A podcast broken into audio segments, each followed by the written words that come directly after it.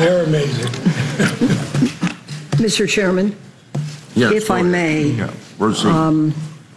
I've been through nine Supreme Court hearings. Is this your and opening statement? It's part of it. Well, Why don't you make your opening statement? Shall I? Yeah, would you please? And then- Mr. Chairman, I asked The for an motion. opportunity. Jeez, a couple of 90 year olds. What, what day is this? Oh man.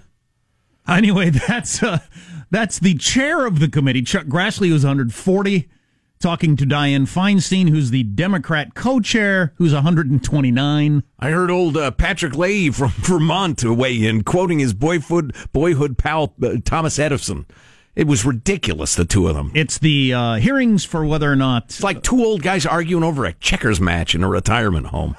the hearings for whether or not this guy Kavanaugh becomes a Supreme Court justice. He will. It's impossible to stop. And we're going to talk to uh, a friend of ours from the uh, Hoover Institution, Adam White, coming up in just a little bit. Boy, I and I, I heard I was watching a little Rachel Maddow. Uh, when was that? Yesterday, I think. And she said something Little. That was kind of uh, demeaning. What way is she little? He was watching a little of her show. Oh, watching a little. I didn't. I'm just I I'm said always on the lookout for, you know, microaggressions. micro and macroaggressions. She's of normal and height. medium sized aggressions. She's of regular height. okay. I remember talking to her. I accidentally insulted. She came right up to here. I think we've all learned something. Um, she said uh, because he's so anti women's reproductive rights, and I thought that's just that's just not fair. That's just not fair.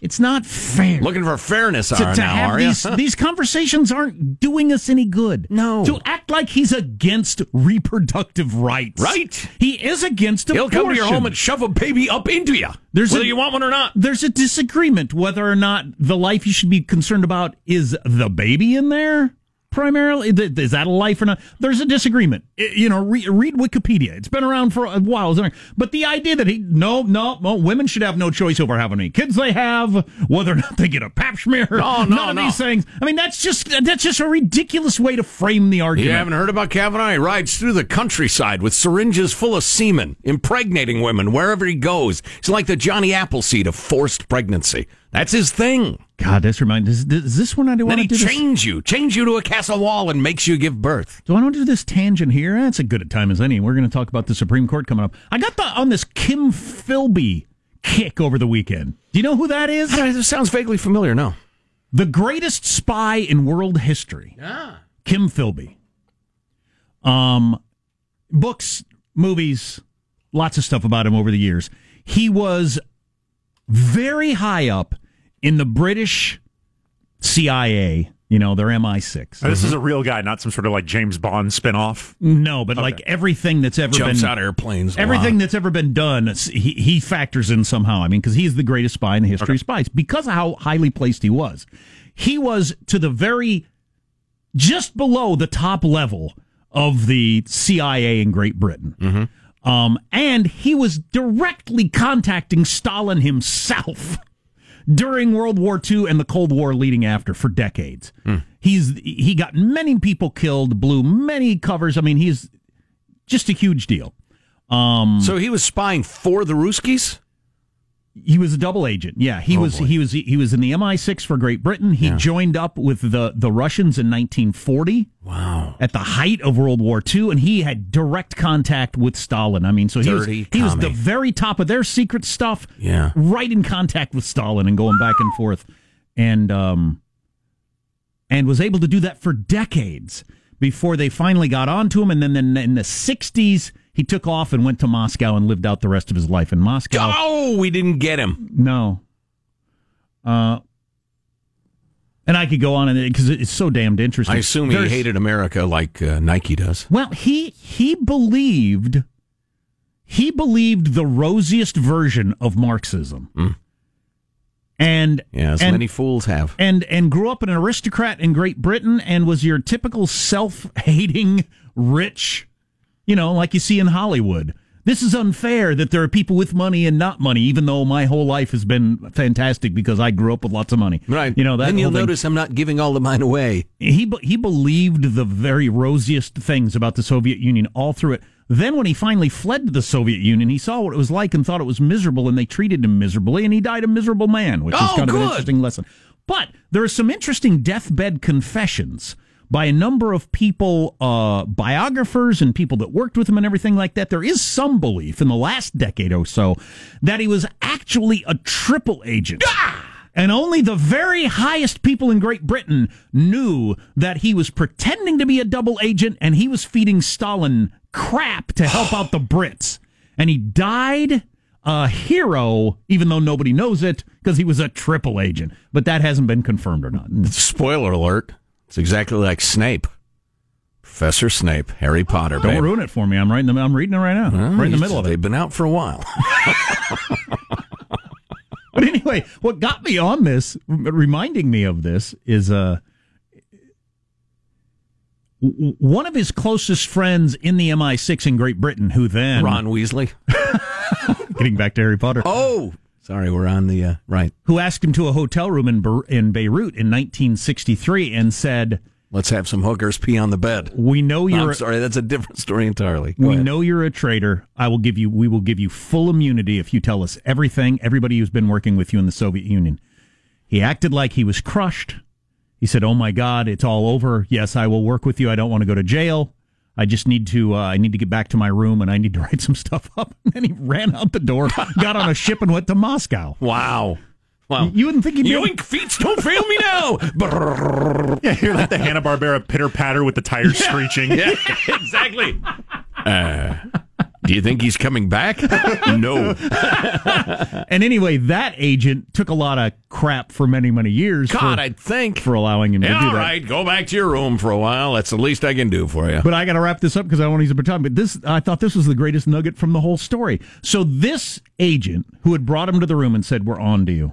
We know you've been working for the Russians, but we're willing to let you, you know, get your dignity back by helping us, give you full immunity." He does the yoink, tire screeching, Right. rides off to Moscow.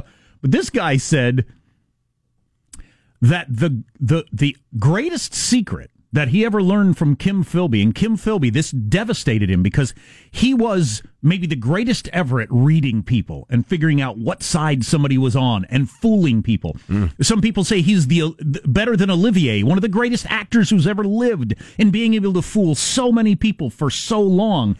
Got fooled by his wife and it was so devastating to him that his wife was able to keep a secret for from him for decades of their marriage. And it wasn't infidelity. His wife was sick a lot and they couldn't figure out what the problem was. And he, she went to all these hospitals and trying to figure out you know why does she keep getting sick? Turns out he finally found out years later his wife had some sort of weird whatever you'd call it mental thing where she would inject herself with her own urine. Oh, one of those. right. What? She was into like cutting and abusing herself and would inject herself with her own urine ah, and it would make her sick. that can't be good for And you. they no, it'd make her sick, and they couldn't. So all these doctors, and he had no idea of this. So everybody he was able to root out as an entire career as the Right. world's greatest spy. Yeah. He didn't know his wife was, you know, a crazy person doing this to herself, and that's why she was sick all the time. and it really, really troubled him that he he wasn't able to figure that out. Isn't that would've- interesting? She would have True liked story. Jenkem.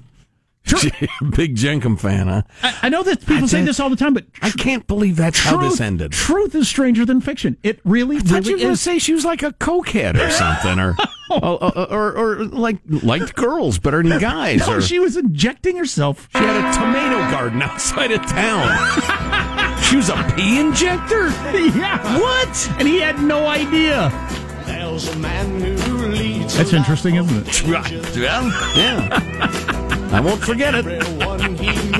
I haven't. So either the entire Constitution is about to be fed into a shredder, or a perfectly reasonable fellow is about to get put on the Supreme Court. Uh, the hearings going on in D.C. We'll talk to Adam White, the Hoover Institution, uh, about what to expect This from should the be good. gyrations. If you haven't heard Adam, he's great. Coming up on the Armstrong and Getty Show. Armstrong and Getty. The conscience of the, of the nation.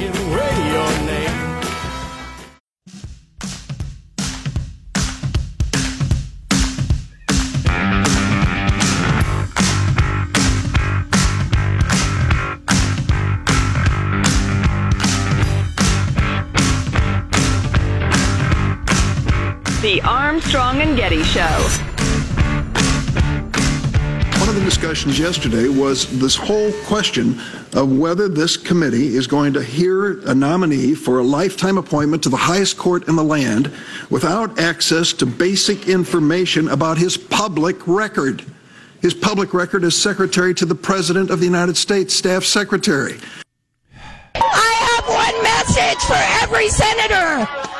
The keys to our future and our freedoms are in your hands. This is no way to run a country. So, God dang it. So, you got the legal stuff. We're going to talk to somebody smart about that. And then the, the politics of it are the only thing that's left, though, right?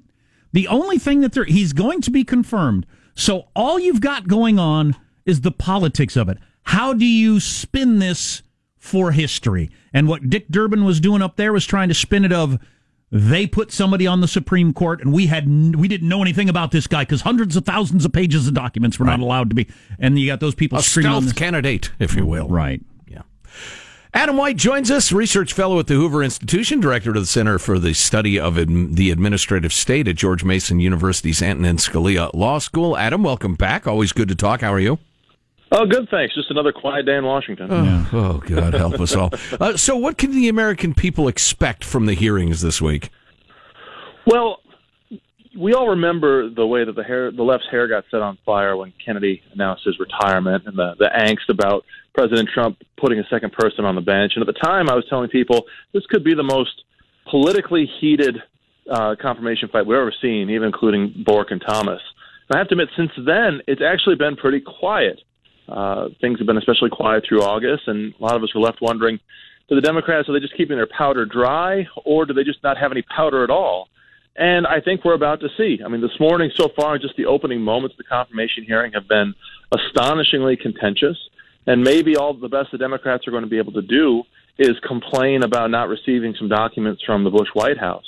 Uh, but they're definitely trying at every turn to turn what's otherwise a pretty straightforward confirmation hearing into uh, a, a procedural quagmire. And it's really hard to guess what they're keeping in store for later this week. Well, there's going to be the inevitable. Uh, what do you think of Roe, Roe versus Wade? Are you going to overturn abortion rights, et cetera? Try to pin him down on a number of different historical precedents or positions, that sort of thing. Right, right. We we always think about those, the Roe v. Wade, and now you can add to that the the same-sex marriage cases, the Second Amendment cases, the other hot-button issues. Citizens United, it. probably campaign financing. Well, that's the thing is every confirmation hearing becomes sort of a timepiece for the political debates of the moment. Right when when Roberts and Alito were getting uh, confirmed in the the Bush years, it was all about presidential war powers. I mean, there's a lot of talk about presidential war powers uh, and and surveillance and so on. In addition to the usual fights over abortion. Uh, with Alito, or sorry, with um, with Sotomayor and Kagan, there was more about campaign finance, uh, right to privacy. Gorsuch got questions about religious liberty. Kavanaugh is going to get pelted with questions about presidential power. Uh, in addition to the Roe v. Wade questions, he's going to get questions about pardons and self pardons. And can you indict a president? Can you subpoena a president? All of those things. Those questions are ultimately going to take on a much larger part of the next couple of days than I think a lot of people would expect. And that's why the Democrats are pushing so hard on access to the, the Bush administration Kavanaugh files that they haven't received yet. I mean, not just because it's a it's a salient political point, but because they're going to try to map the Bush era debates on presidential power back onto you know their allegations of what President Trump will or won't do with executive power in the face of the Mueller investigation. Why why haven't those papers been been seen? Well, first of all, most of the papers have been seen, right? The Bush the Bush administration and the lawyers coordinating all of this have disclosed hundreds of thousands of pages of documents. The ones that are being held back, the argument is these are questions of core executive power in the Bush administration, deliberations over core presidential actions, including judicial uh, appointments, things for which President Bush uh, was entitled to, uh, to, to, to, to secrecy in the executive branch's deliberations. Presidential executive privilege is a long standing privilege for shielding documents from release. Now, there's always sort of a give and take, and of course, the Bush uh, the Bush files, most of them have been for Kavanaugh have been released, and then there's questions about with Kavanaugh in his job in the Bush administration as staff secretary, where basically all the paper that reaches the Oval Office crosses his desk. The question is how much of a document is really relevant to Kavanaugh's own judgment if all he was doing was playing traffic cop and making minor notes on documents. Are these things that need to be disclosed in the face of the executive branch's own interest in privacy? And that's an executive prerogative that goes not just to Republican presidents, but to Democratic. Well, you're yeah, dang, your your wheelhouse is law, and you're an expert at that. But God, so much of this is the the politics of it. My guess would be in that reality, Democrats don't want that stuff released. They want to be able to yell that it wasn't, so they can claim we got some sort of you know mole on the Supreme Court. This is how dangerous Trump is, and I would suggest they think they would win either way. Your point is a good one, Jack. Also, it's conceivable that somewhere in those hundreds of thousands of pages out of the 1.4 million or whatever, I keep hearing different numbers, that have already been released, that he'll sign off on, yeah, I think uh, there's a right to kick puppies. I think puppy kicking is uh, one of our sacred rights as Americans, and then they can trumpet that. So, you know, it's, it's, they're looking for some sort of smoking gun that he's And- a and it- soulless monster. And it never ends. No matter how many documents released, there's always going to be demands for more. Even in full disclosure, there's then questions about, well, we need to ask more questions about this issue. We need to interview more people about this. There's always more, more, more. And the question just is yes, we're confirming a judge to a lifetime appointment, and we all know how important that is. We've been on both sides of the table on this in the last 10 years Republican presidents and Democratic presidents, Republican Senates, Democratic Senates. The question is, how much information do you need to have a good assessment of Kavanaugh's uh, uh, inclinations and principles as a judge? He's written hundreds upon hundreds of judicial opinions. He's written more law review articles than most judicial nominees ever do uh, for the no- no- nominees for the Supreme Court. It's not hard at all to see where Kavanaugh's going with this. It'll be interesting to watch the Democrats try to have it both ways. On one hand, they're going to argue that Kavanaugh is clearly some sort of right wing Trumpian radical or something. On the other hand, they're going to say, "Oh, we don't really know who Kavanaugh is." Right, right, right. We don't know who he is, but what we see, we don't like. Um, so since he's going to be confirmed, let's say a lot of five four decisions last year. Let's say the ball's at the fifty yard line. Does the does the is the ball getting moved to the right, and how much by Kavanaugh joining the Supreme Court? Well, I don't think there's any there's there's no real doubt that that Kavanaugh is going to help continue the court shift to the right in a few ways. Set aside Roe v. Wade and those questions for now. Just on basic questions of administrative law, the structure of the administrative state. Kavanaugh has been, uh, like Gorsuch, a lower court judge, asking questions, the same sorts of questions that Justice Clarence Thomas has been asking, questions that Chief Justice Roberts, even Justice Kennedy, who we're replacing, uh, those sorts of those sorts of questions about the administrative state. Kavanaugh will continue those calls for reform. I suspect. I also think that Kavanaugh, setting aside whether Roe v. Wade will ever be overturned or anything like that, I think Ka- Kavanaugh's appointment will help end the expansion of the, the rights to, to abortion, rights to same sex marriage. The one thing the Democrats could always count on with Justice Kennedy was he was going to always continue to expand those rights to same sex marriage up until his last opinion in the Masterpiece Cake Shop, uh, the Baker case out of Colorado. Interesting. Right, the left, yeah, the left was always counting on the court, the Supreme Court, to reliably expand those rights. And whether or not the court contracts those rights, and frankly, I, I doubt they will, uh, the court will, at the very least, uh, cease to be this reliable expander of these preferred constitutional rights the left just can't get through the political process. Adam White, research fellow at the Hoover Institution, director for the Center for the Study of the Administrative State at George Mason University's Anton Scalia Law School, a title that has entirely too many pronouns in it. Uh, Adam, uh, in conjunction, Adam, thanks a million. It's great to talk to you. Thanks always. Yeah, sorry we're out of time, but uh, good stuff. I was trying to remember all our great terms: Kavanaughage. Uh, Kavanoscopy, looking into his record. What's coming up in your news, Marshall? Now, the Kavanaugh hearings themselves off to a rocky start. Angry Democrats and shouting protesters. Yes, we love that sort of thing, huh? It's making me Kavanaughsious. You're listening to the Armstrong and Getty Show.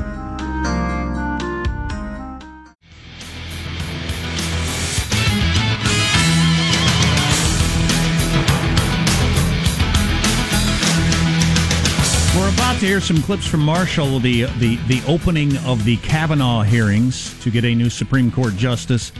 And you know, I like I like Adam White. We had on talking about the the law as much as he could, but it's all about the politics. Man, it's all about the politics of do do we look like we fought hard enough to our base, even though we have no cards to play? Here's the way I'd handle it if I'm the Democrats. I really lean on the uh, executive power stuff. Now, Kavanaugh is in favor of protecting um, presidents from being prosecuted and persecuted and sued and the rest of it. Because, uh, like Ken Starrett, who I read a big piece uh, by over the weekend, virtually everybody who was involved in the whole Clinton investigation said, This is a terrible law. This is a terrible system. We shouldn't be doing this, which is really kind of interesting. But so he's against the whole special prosecutor suing presidents thing. They will portray that as another step toward Trump becoming Hitler and, and ruling the country like a monarch and uh, get people out to the polls in the midterms. And then 2020, that's their strategy. And screaming and yelling from the get go about various things to show, look, we're fighting. We're not just Right. going to let this process Right. happen easily, which is, you know, purely a political move. Let's get the news now with Marsha Phillips. Well, as you were saying, the hearings for the Supreme Court nominee Kavanaugh are off to a rocky start in the Senate. Republican Chuck Grassley's opening statement interrupted by California Democratic Senator Kamala Harris. I welcome everyone to this confirmation hearing on the nomination of Mr. Judge Chairman.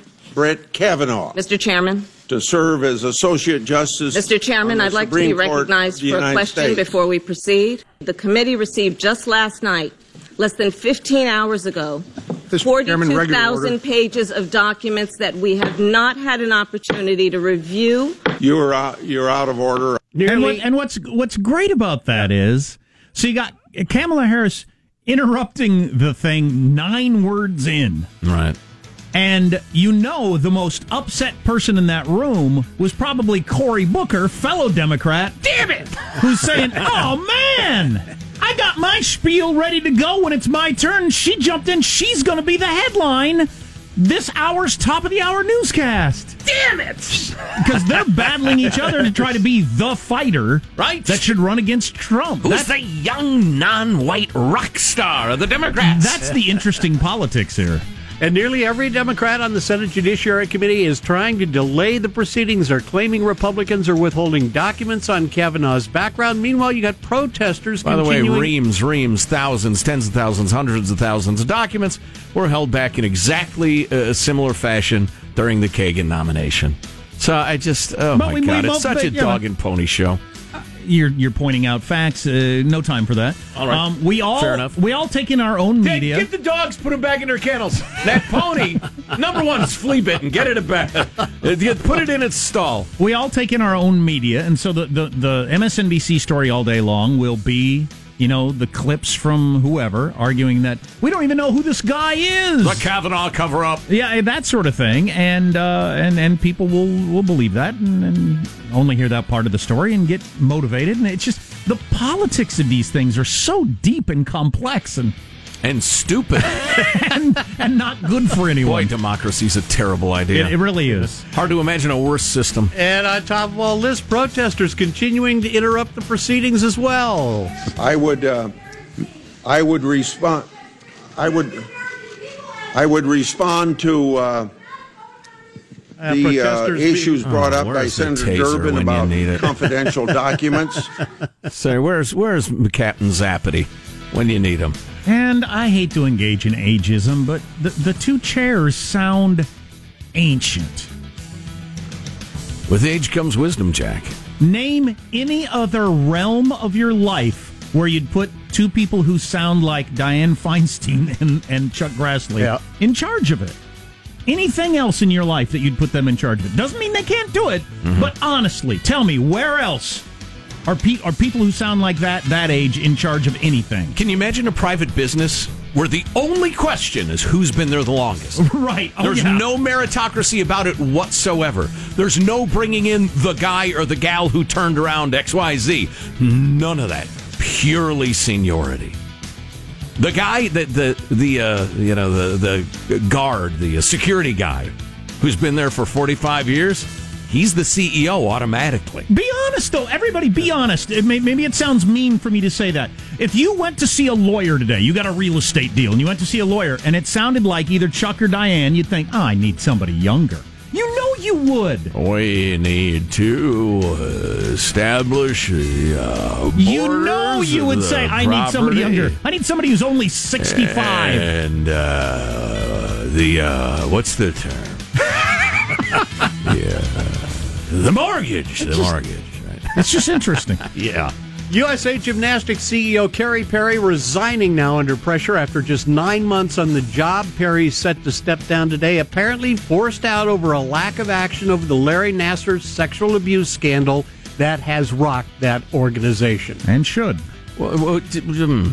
I mean, if she's only been in the gig for nine months, we've been hearing about this for longer than that. Uh, Was she part of the uh, Apparently, the follow up. the cabal? Uh, Apparently, the follow up. Not strong right. enough. All right. New head of the uh, new head of NASA, Administrator uh, Jim uh, Bridenstine, is interested in bringing some privatization to the space agency. So he's created a committee to look at the feasibility of commercializing operations in low Earth orbit to lower costs. The privatization steps could include having astronauts do product endorsements. Yes. Or selling the naming rights to rockets and other spacecraft. Hmm? The Nike moon mission. Is there for a- instance. is there a reason I shouldn't want astronauts to do endorsements? I can't think of it. It's a little odd, but I mean, as long as it's you know reasonable. You know, th- look at this pen writing upside down. I remember they used to do Yeah. it when they came back from space Right. Tang. and were no longer in the gig. Yeah, they Powdered orange juice. Right. Ugh. Gross. Tang, the national treat. Well, I liked it as a kid, probably Yeah, because yeah. it was sugar water. Yep, that's your news. I'm Marshall Phillips, the Armstrong and Getty Show, the conscience of the nation. I, I doubt they would like not go to one crater or another in the name of Gillette razors. You know, I don't think they would probably alter their mission. Or, or cover up Martian beings right. because Nike told them to. Now, the chairman of the corporation really doesn't appreciate uh, uh, foreign life forms, extraterrestrial life forms. He's against them, so we're going to ask you to soft pedal that. All right. Uh, I doubt it. So there's a big get together of uh, of minds to talk about politics, and old Steve Bannon was invited, and people went crazy, and now he's not invited, and we should talk about that because I may pull all of my hair out by the end of 2018. Every single wisp of it. Even reach up and pull out my nose hair. all the hair on your head or just your entire body. All of it. Leg, Wow. arm, Wow. all of it. Eyebrows? Oh, they'll be the first to go. Here, Just as a show of my horror at the modern world. Stay tuned to the Armstrong and Getty Show. Armstrong and Getty. The conscience of the nation.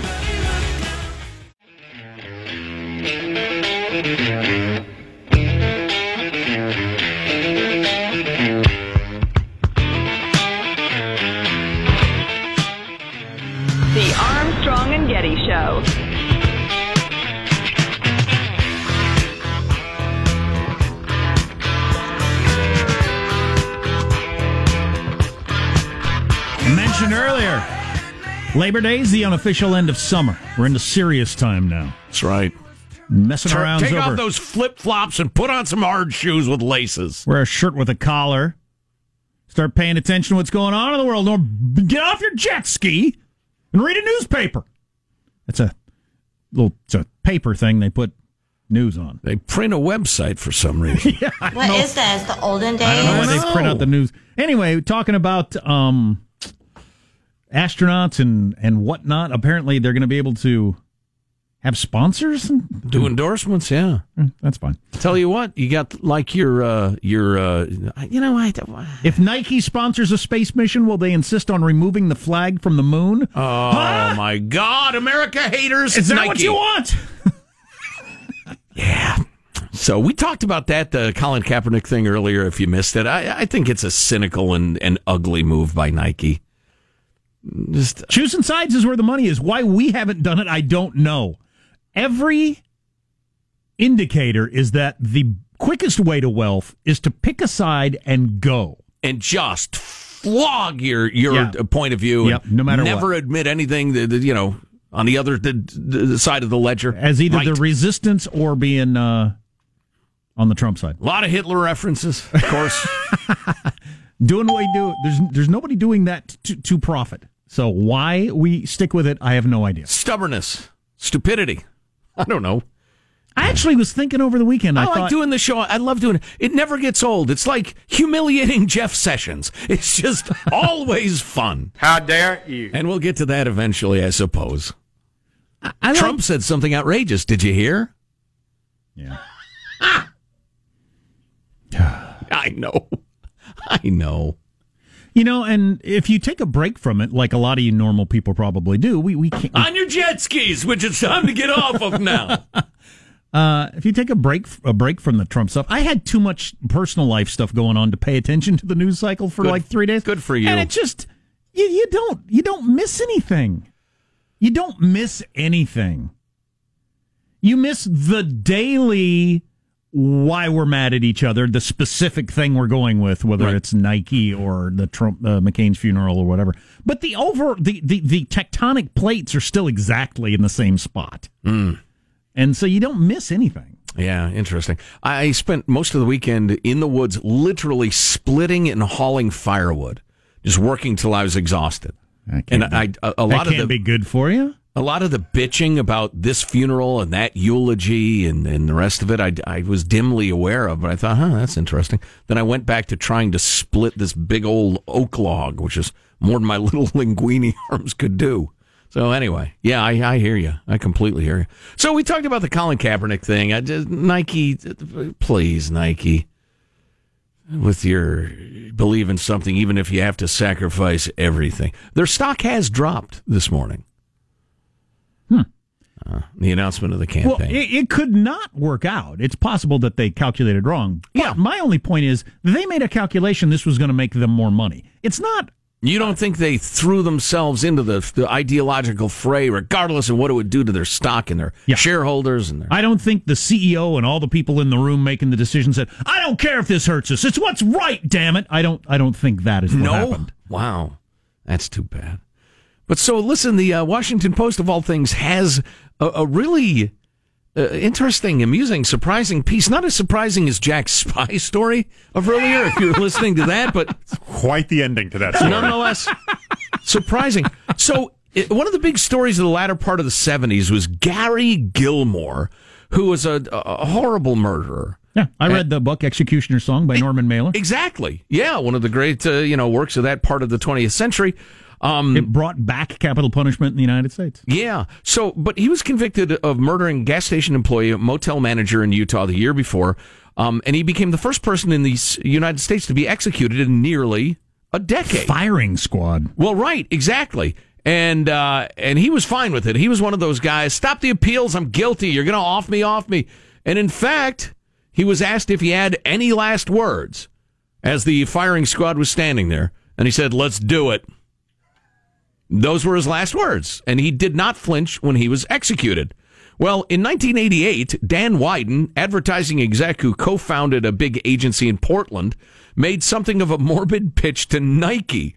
Now, Nike was struggling in 1987. I remember nobody knew, knew if it was Nike or Nike, for instance, and they weren't keeping pace with the fitness approach of like uh, Reebok, among other brands. Reeboks were huge, and, and but but that yeah okay. But That's anyway, fashion. It's but, it's um, a, that's like a gazelle. Did you know that, Jack? The Reebok, it's an animal. yeah, the whole uh, what was It's not that? what this story is about. aerobics? Yeah, they were big with the aerobics shoes, and Yeah. aerobics was the hot thing back then. But so, um, like Gary Gilmore, oddly enough, Wieden, this uh, ad exec guy, Portland native, he remembered the crimes in the ending, and he said in a tw- 2009 documentary, Art and Copy, that he looked toward the phrase "do it" and used it as the inspiration for his pitch to Nike.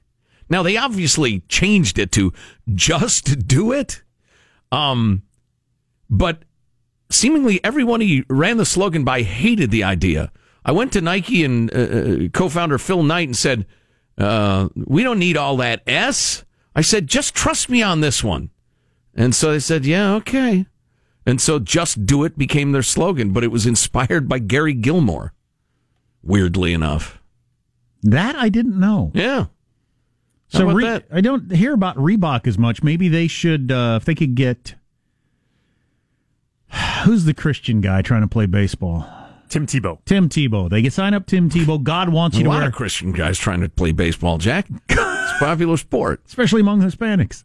Right. Uh, God wants you to Some wear. of them are actually named Jesus. You they got- pronounce it Jesus. You got Tim Tebow in a collar with a Bible. Reebok. God wants you to wear. God wants you to wear Reeboks. Right. That's how they go back at Nike, and then the battle ensues. Wow. Because when you're trying to court the youth by, you want to bring in religion. Re Bible Bach. By go back to the Bible. Wait a minute. I'm working. I'm getting there. Uh, shortly thereafter, one of the first ads in 1988 for Just Do It featured an 80 year old marathoner in San Francisco. That was a good. That was a good ad. It was a great ad. Yeah, good good campaign and You uh, know- et cetera, et cetera. You know what I think? Nike. It, it- it's it's all fashion. I mean, you can you can think it's your slogans, but I think you got the right color and style for the whims of fashion that nobody can predict. I think that's what happens a lot. Yeah, some of it. Although I think "Just Do It" was a great Oh, sure. slogan, No doubt about I it. I remember when it came out, and me, you know, as a, a young lad. Uh, let's see, ladies. So I was kind of like post my athletic career, and and I would think it for God's sake, just do it, and and you'd work out. My favorite all time Nike ad was they used uh, the Beatles Revolution. I thought that was a great ad with John McEnroe. Mm. That's probably early '90s. And then Bo Jackson was huge with the Bo knows this and Bo knows that. Yeah, doing all the different stuff. There's like fashion just doesn't exist in the abstract though. The way that you form your marketing campaigns really does influence the way that people see it, right? Like the kind of what you were saying with the the Bo Jackson and the biggest indicator was the the I want to be like Mike stuff. Like Yeah, when, when oh, they yeah. made Michael Jordan the face of their their their company. And that was you know in the mid 80s or or you know when they were struggling. And that that was a huge game changer. You know he was the Michael Jordan made bald cool. You know he wasn't doing the afro stuff. He shaved his head. He had the earrings in. By the way- that image was very much tied to Nike. As a bald guy, I'm following this trend pretty big. Uh, the hipsters are already on it, and it's the being regular male pattern baldness is coming back among the cool. It's back. Among the super cool. Yeah. Wow. The, just having the ring of hair around here and bald on top Wow. is, is making a huge comeback among the, damned. the hipster crowd. What's old is new. Yeah. So I might I might might try it myself. Huh? Look like a guy from the '60s, but that's yeah. I think you look kind of old. Well, d- d- well, whatever. Old is not in. old is out, man. What time is it? Time to talk about other stuff. You're listening to the Armstrong and Getty Show.